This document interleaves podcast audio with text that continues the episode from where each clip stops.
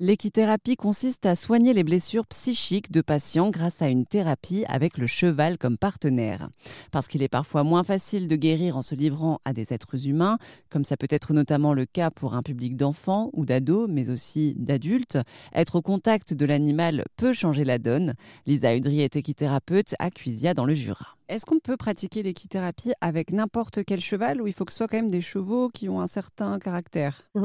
Voilà, alors ça finalement c'est la question de mon sujet de mémoire que j'ai présenté en fin d'études euh, donc euh, à l'IFEC. Étant donné que je me suis intéressée euh, vraiment au tempérament du cheval et finalement à comment adapter au mieux la prise en charge du patient en fonction du tempérament du cheval. Et finalement, on se rend compte qu'il n'y a pas un cheval d'équithérapie.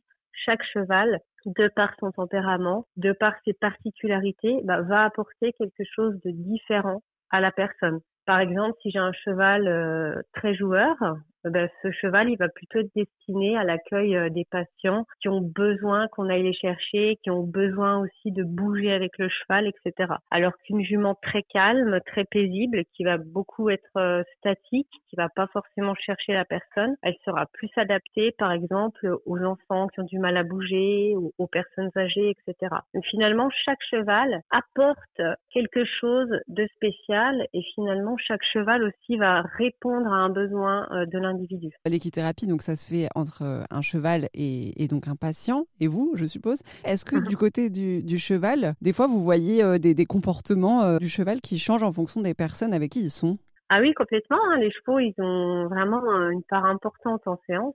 Ils s'adaptent aussi, les chevaux, toujours à la personne accueillie. Parfois, pour eux, c'est un petit peu aussi lourd émotionnellement. Donc, on voit qu'en fin de séance, ils vont, ils vont beaucoup s'ébrouer, ils vont beaucoup rouler parce qu'ils ont aussi ressenti euh, les tensions qu'il pouvait y avoir. Certains poneys, par exemple, euh, quand il y a des enfants, ben, ils savent que euh, ils vont avoir plus de gratouilles, ils vont pouvoir plus jouer, etc. Donc, les chevaux savent aussi euh, à qui ils ont affaire et ils font bien la part des choses aussi. C'était Lisa Udry pour Erzen Radio, une équithérapeute dans le Jura qui d'ailleurs possède cinq chevaux qu'elle traite avec amour pour aider ses patients.